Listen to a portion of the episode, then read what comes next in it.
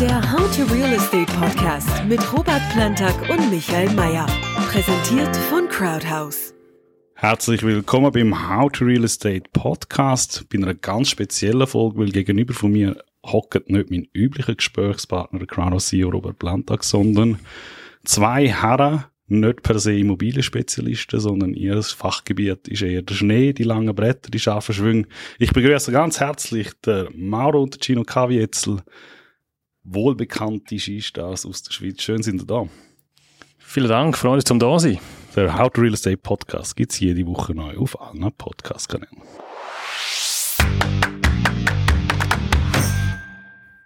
Der Sommer steht vor der Tür. Ähm, ich nehme an von euch äh, schön relaxte Zeit, weil wenn es keinen Schnee hat, kann man ja nicht Skifahren. Das heisst, äh, die Füße auflegen und äh, durchschnaufen, oder wie sieht das bei euch aus?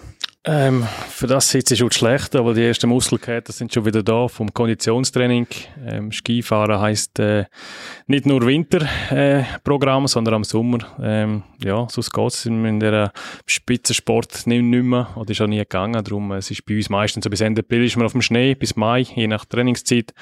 Und Anfangs Mai geht es schon wieder los mit dem Team oder äh, privat zusätzlich, um sich fit zu machen für den nächsten Winter und dass man das ganze Programm und das Ganze, was man der Körper braucht, unter ein Dach kriegt. Das sind äh, viele Sachen, die man als braucht als Athlet, als Skirennfahrer und darum ist äh, ja, die Zeit gilt zu nutzen, nicht zu lange zu warten. Darum äh, die Füße äh, am Abend dann vielleicht mal hochstellen, um sie wieder mal ein bisschen lockern dabei.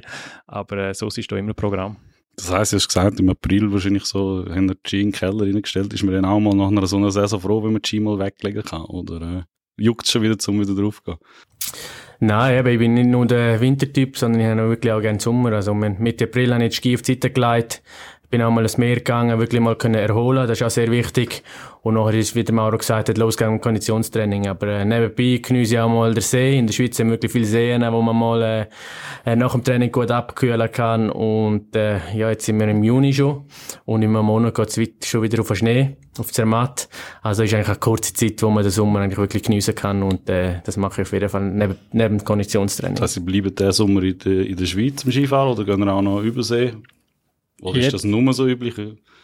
Es ist wieder Plan zum Übersee gehen. Das heißt, mein Team, es ist immer teamabhängig. Mein Team hat wieder Plan zu Südamerika. Also wir haben zwei Programme, die laufen, ähm, weil mit der heutigen Situation ein bisschen ja, spontan auch sein muss. Das heißt, wir haben ein Programmplanung, wo wir in der Schweiz bleiben werden und eins in Südamerika. Und so wie es bis heute aussieht, werden wir ins mein Team in Südamerika, nach Südamerika reisen wieder, nach Chile zum dort trainieren. Das wird im September stattfinden und ähm, dann das Bestmöglichste rauszuholen wieder. Und ähm, ja, der Vorteil ist immer ein bisschen, äh, wenn man Südamerika kann gehen, ist äh, Winterbedingungen denen. Für uns heisst das äh, winterliche Abstimmung äh, für das ganze Material. Und ähm, ja, äh, wir haben dann Heimvorteil mit der heimischen Gletscher, das muss man auch sagen im Sommer, dass wir äh, ja, äh, nicht zu weit fahren müssen für Schneetraining, aber zum äh, die Schneearten, ohne jetzt tief reinzugehen, die sind äh, ja, bei einem Wintergebiet ein bisschen anders. Darum äh, profitiert man auch, wenn man dort wieder kann überreisen kann. Und darum ist das ein klares Ziel. Und ähm, so wie es jetzt aussieht, müssen wir backen für Südamerika. Ja. Okay. Schauen wir ein bisschen zurück auf, auf die letzte Saison. Ihr beide haben sehr unterschiedliche Saisons gehabt. Ähm, fangen wir mit dir an, Mauro. Ist sicherlich wahrscheinlich nicht das, was du dir unterm Strich erhofft hast. Auf einer anderen Seite vielleicht auch ein bisschen zu erwarten gewesen. Ähm, du bist verletzt gewesen die ganze Saison. Ähm, ja, äh, erklären, wie ist, dir, wie ist dir das gegangen und wie fest hat das äh, weh, alles nur im Fernsehen anschauen zu müssen? Ähm, ist sehr ärgerlich für mich, weil äh, irgendwo habe ich ein Rennfahrerherz und, und ich will und will pushen und habe ein Ziel, das ich erreichen will. Es ist, äh, hat eben mit einer Kopfverletzung zu tun, die ich vor über einem Jahr zugezogen habe, äh, mit der Saison in einer Saison, wo ich gut gestartet bin, wo ich äh, ja, ganz zuvorderst können mitfahren oder selber da vorne gestanden bin und auf einmal äh, kehrt das Ganze. Und das gehört irgendwo zum Sport dazu. Vereint auf die andere Sekunde liegst du und du weißt, äh, ja, kommen Verletzungen da sein, die komplizierter sind und nicht. Das mal eine komplizierte gehabt, wo man nicht richtig fassen kann. Das war ein kleiner Bereich, der schlussendlich dann noch gefehlt hat. Und dann ist irgendwie immer die Hoffnung noch gewesen, zurückkommen in die Saison. Gerade Anfang der Saison gibt es einen Klick, ähm, dann starte ich grad, meine Ski zum Beispiel von der Service-Leute sind 20 Ski schon mit auf Amerika auf die ersten Rennen. Und falls mir Klick macht, nehme ich den nächsten Flüger und starte. Und so ist das die schwierige Zeit gewesen, weil irgendwie habe ich mich fit behalten und du gedacht, das kommt, das kommt, das kommt.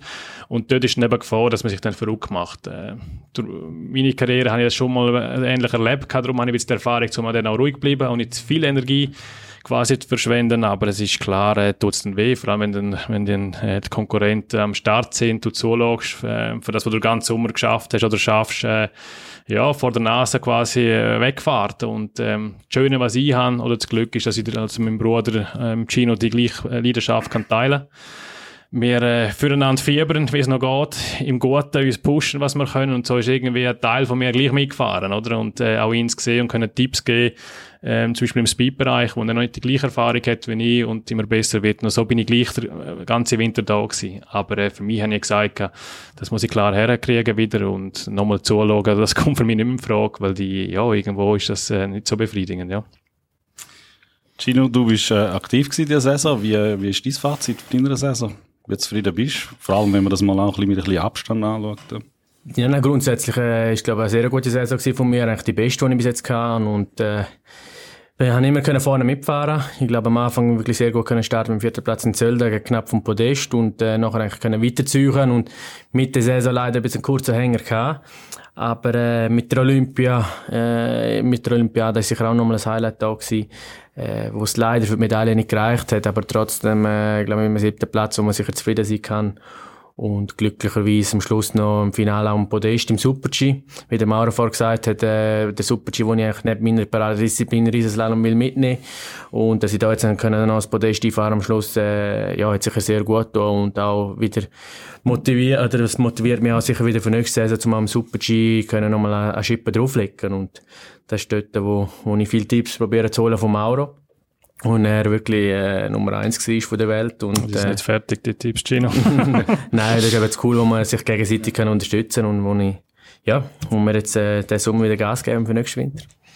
Ah, das ist ein Punkt, den ich gerne aufnehme. Ihr sind zwei Brüder, ähm, wo, wo den gleichen Sport ausüben. Ich habe das, äh, ich habe selber Eishockey gespielt und meine Brüder haben auch Eishockey gespielt und wir haben auch zusammen im gleichen Team gespielt und es ist auch schön gewesen, aber eigentlich das Lustigste habe ich eigentlich immer gefunden, wenn wir eben nicht in der gleichen Mannschaft gespielt haben, sondern gegeneinander.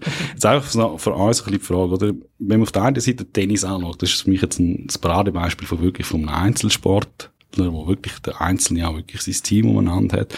Und auf der anderen Seite ist Fußball, das ist der Paradebeispiel von einem Teamsport, wo wirklich alle zusammenspielen. Was, wo, weil du hast vorher auch oder, von deinem Team geredet, was ist, was ist Skifahren? Wie, Inwiefern ist das für euch ein Einzelsport und inwiefern ist es für euch aber dann schlussendlich auch ein Teamsport? Es ist eine Mischung. Es ist äh, beim Sport, wenn du am Start stehst, ist klar ein Einzelsport. Es ist ein Teamsport, in dem du mit einem guten Team auch besser durch die Saison kommst, äh, miteinander gut hast. Ähm, mehr als ein halbes Jahr ist man zusammen unterwegs. Man reist viel in den Koffer quasi. Äh, über all die Jahre. Darum äh, lernt man sich auch gut kennen und dann ist immer besser im Guten miteinander, als wenn man sich äh, ja, nicht gut hat. Es gibt sicher auch, wie überall in Mannschaftssportarten, auch Charaktere, der ist ein bisschen näher oder ist Freunde ein bisschen weiter weg, wie auch immer, oder? Das gehört dazu.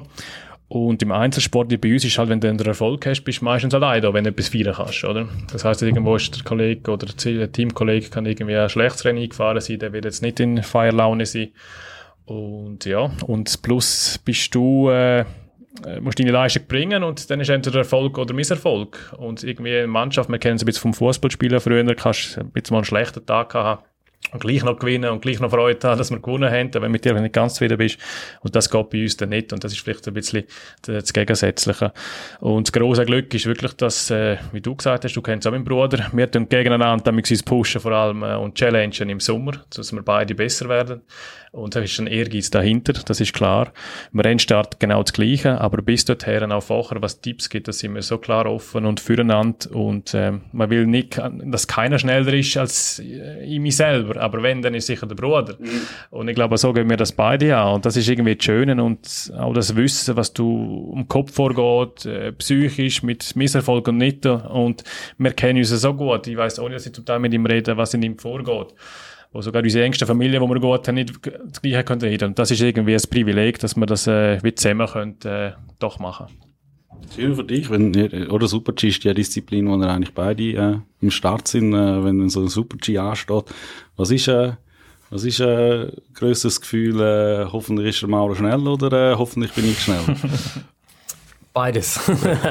Nein, es ist äh, mittlerweile auch jetzt die beste Startnummer im Super-G. Ich glaube, äh, vor einem Jahr, zwei, äh, ist, hat ist der Mauer immer so früh gestartet und nie zwischen 20 und 30 mit der Startnummer. Und dann, äh, das Problem war, ich bin immer zweimal nervös gewesen. Als er gefahren ist, habe ich schon sehr viel Energie verloren, weil eben da, das schaue ich natürlich, oder schaue, wenn es geht. Und sonst tue ich sicher mitfiebern. Und dann kommt meistens ein Servicemann bei mir entgegen und fragt, und ist gut gewesen? Und dann geht er mir die Faust und dann das Kopfnicken, dann weiss ich, es hat passt. Und dann hat es für mich auch gesagt, jetzt bin ich motiviert und jetzt freue ich mich und konzentriere mich auf mich.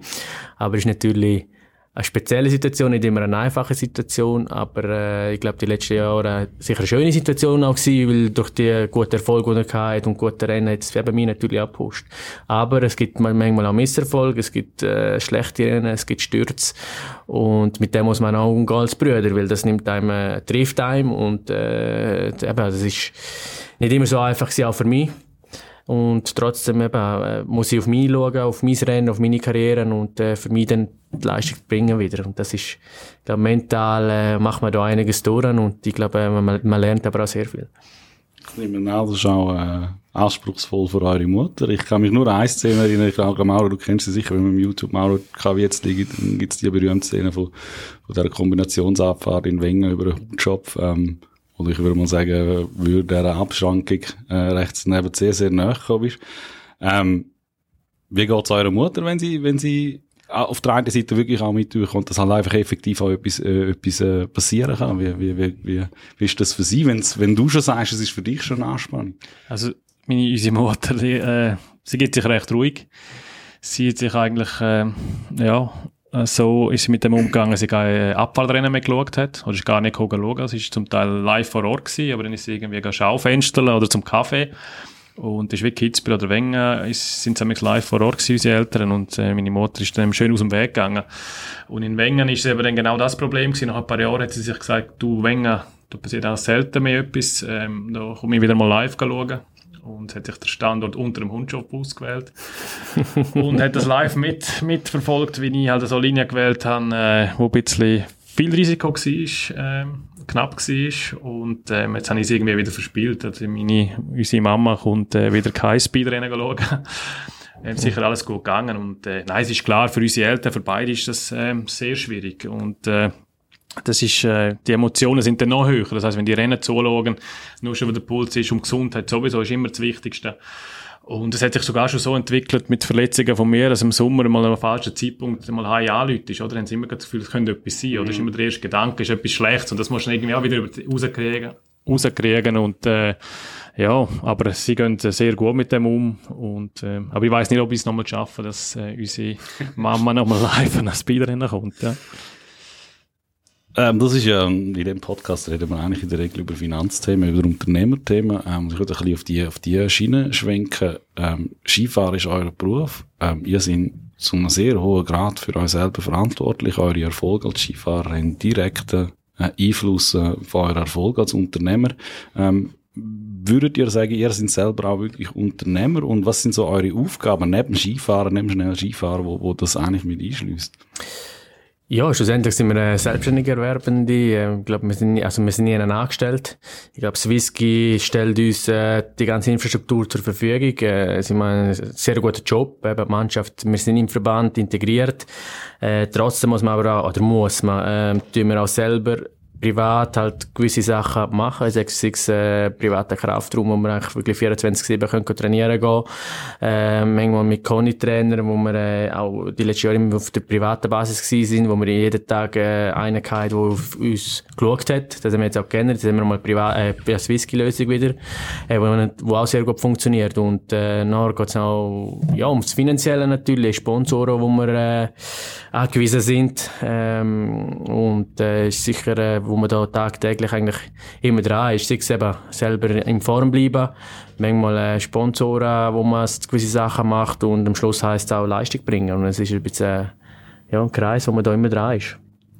Also ja. auf, auf, auf, ganz banaler Ebene gefragt, ähm, für euch, ohne dass er jetzt da weiß ich wie aus dem Nähkästchen plaudert, aber ähm, was sind als Skifahrer, wo verdient man das Geld und was sind Ausgaben, wo ihr wirklich dann sagt, das müssen wir selber auch wirklich dann wieder berappen? Also bei uns ist so, wie Gino gesagt hat, dass wir äh, die ganze Infrastruktur und Verband und Trainer und alles, was wir reisen, dass das übernommen ist vom Schweizer Skiverband, wo man, wo eben, wie Gino gesagt hat, einen super Job macht, immer grösser und stärker wird. Und wir selber sind zuständig für, äh, oder leben von einem ähm, von Sponsoren, wie Kopfsponsoren, da haben wir eine Fläche, das ist auch genau vorgegeben für FIS und vom Verband, wie groß die sein dürfen, das ist das Reglement. Dann sind es äh, die Materialienausrüster, zum Beispiel mit Atomic, äh, wo man Skiverträge haben, Ausrüsterverträge. Dann gibt es Sponsoring im Drittsponsoring-Bereich, äh, wo man Partnerschaften eingeht auf, auf verschiedene Arten. Und ähm, ja, das ist eigentlich unser, unsere Haupteinkunft auf unserer Stufe. Und äh, was sehr wichtig ist, und wie der Gino gesagt hat, als Unternehmer bist du dran, das heisst, von Versicherung, alles, was man halt normal auch braucht, ähm, wo man sich angestellt oder ähm, KMU führt, äh, wo man auch selber auch schauen muss. Zu der Versicherung ist bei uns dann vielleicht immer ein bisschen schwieriger noch zum, zum Handeln als äh, ein Normalangestellter. Plus in sich selber investieren. Das ist nicht die Pflicht, dass du das machen musst. Äh, bei meinem Team zum Beispiel haben wir äh, auch vom Verband gestellt, wo einen Physiotherapeut, wo der Konditionsbereich auch abdecken können.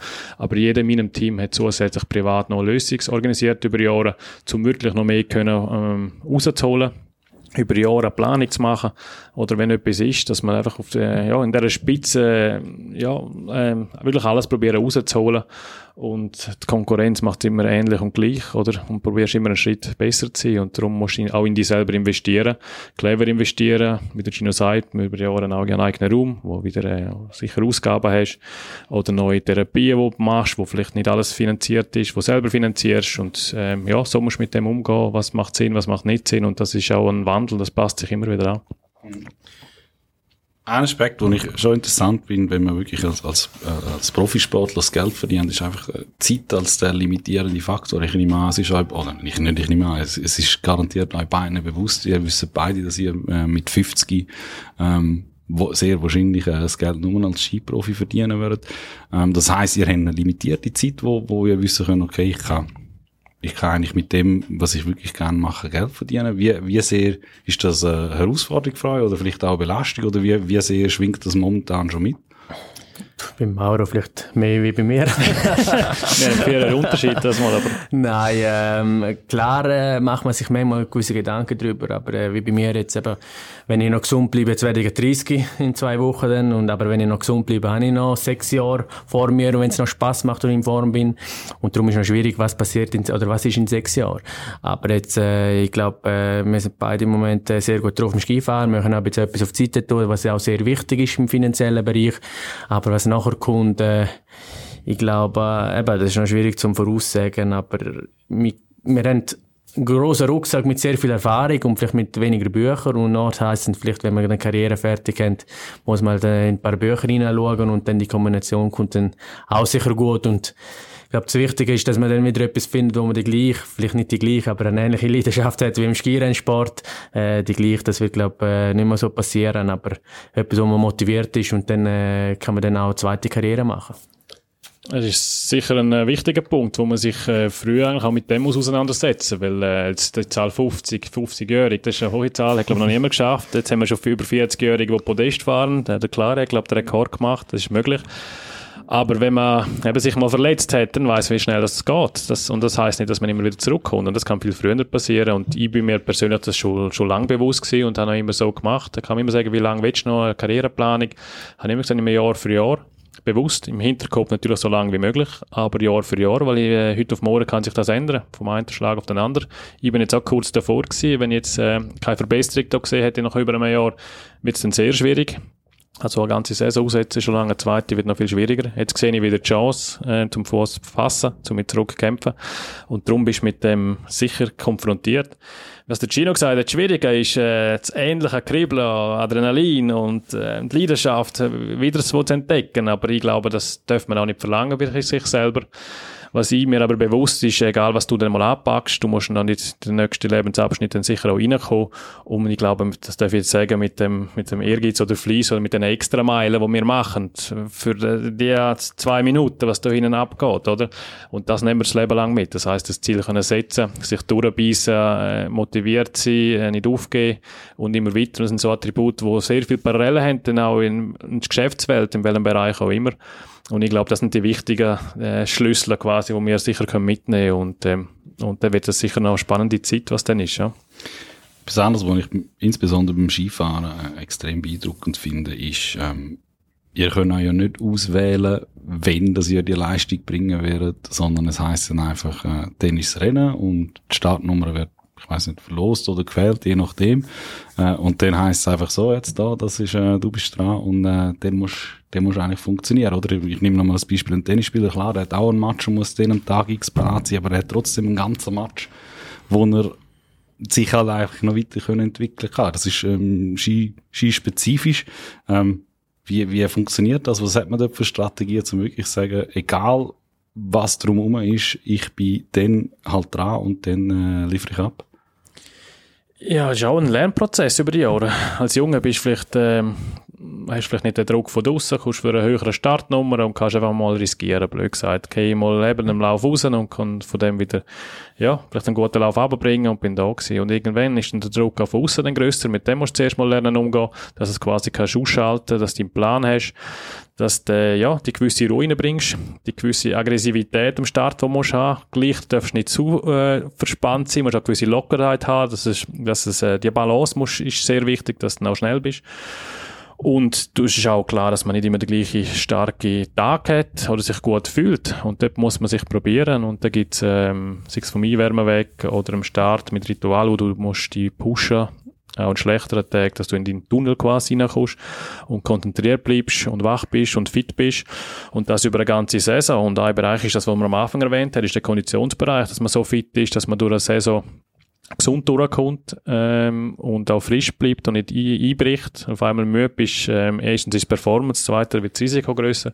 Und so sind es eigentlich sehr viele verschiedene Faktoren, wo äh, ja, dazu dann äh, wichtig sind, dass, äh, dass man das dann so kann auch abliefern, wie man will. Plus auch die Spirale, wenn man schlechtere Rennen hat, ist fast, äh, fast noch schlimmer. Wenn man, das gibt's noch viel, dass man dann äh, vielleicht eins, zwei, drei Rennen nicht hat und auf einmal fängt man an, dann zu zweifeln mehr, oder? Und der Zweifel ist auch ein ständiger Begleiter, glaube von jedem.